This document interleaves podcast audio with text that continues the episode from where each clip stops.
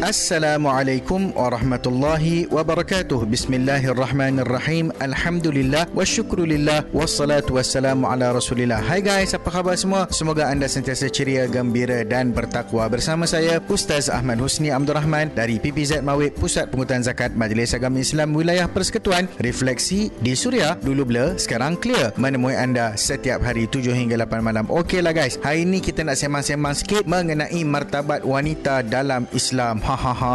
Kenapa kita nak sembang hal tu? Ha, stay tune. Teruskan bersama Refleksi di Suria. Dulu blur, sekarang clear.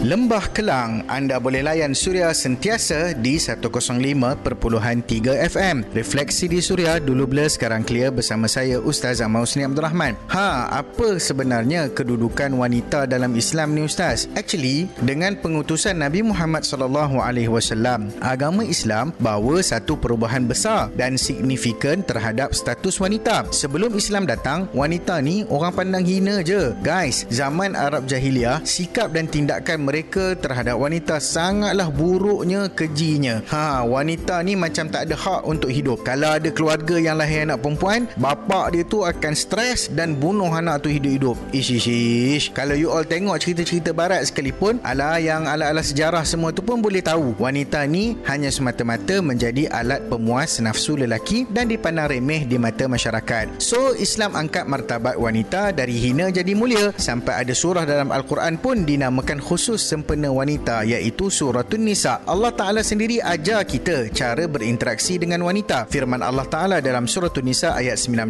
yang bermaksud wahai orang yang beriman tidak halal bagi kamu mempusakai wanita dengan jalan paksa dan janganlah kamu menyusahkan mereka kerana hendak mengambil kembali sebahagian apa yang telah kamu berikan kepada mereka. Kecuali bila mereka melakukan pekerjaan keji dan nyata dan bergaulah dengan mereka secara sepatutnya. Kemudian bila kamu tidak suka kepada mereka mereka bersabarlah kerana mungkin kamu tidak menyukai sesuatu padahal Allah menjanjikan kepadanya kebaikan yang banyak. Relax guys, banyak lagi kita nak story. Teruskan mendengar Refleksi di Suria. Dulu blur, sekarang clear.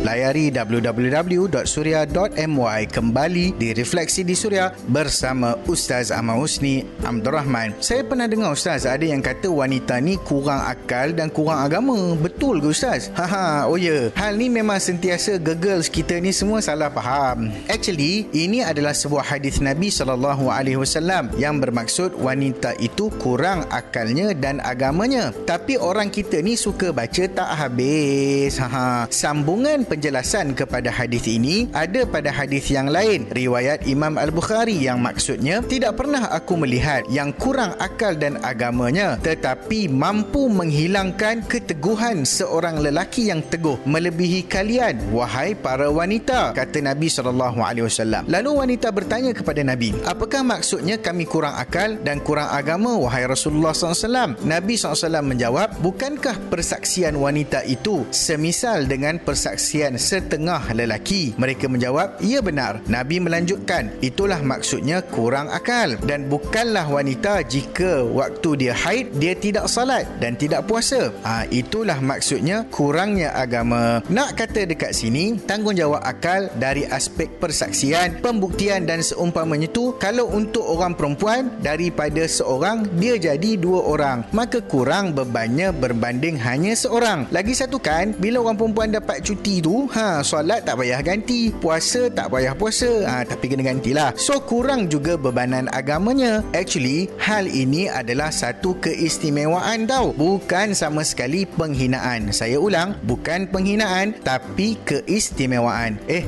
tak habis lagi ni tau. Dengar-dengar memugar sedar. Refleksi di suria dulu blur sekarang clear Orang Somban, ha, jom dongang Suria 107.0 FM. Refleksi di Suria dulu bila sekarang clear bersama saya Ustaz Zaman Husni Abdul Rahman. Okey Ustaz, last kali nasihat kepada wanita. First of all, kepada para wanita itu sendiri. Hargai diri anda sebagaimana agama menghargai diri kalian. Jangan cemari marwah dan keutuhan jati diri wanita yang agama dah letakkan begitu tinggi. Lihatlah para isteri Nabi wasallam. Mereka diberi gelar Ummahatul Mukminin, iaitu ibu-ibu orang orang-orang mukmin. Perhiasan terbaik wanita adalah rasa malunya. Jalan wanita ke syurga mudah sangat. Jaga solat lima waktu, puasa di bulan Ramadan, menjaga kemaluannya, mentaati suami, maka nescaya syurga akan terbuka luas untuk dirinya. Bagi kaum lelaki pula, hargai semua wanita kerana first kali ibu kita sendiri adalah seorang wanita. Kata Sayyidina Umar radhiyallahu taala anhu, wanita bukanlah seperti pakaian yang dipakai dan dibuang semahunya. Mereka terhormat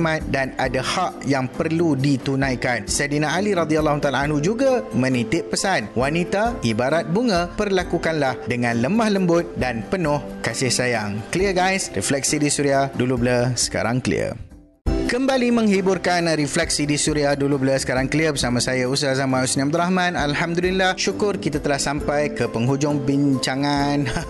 Bincangan lah pula. Ah, lantak lah.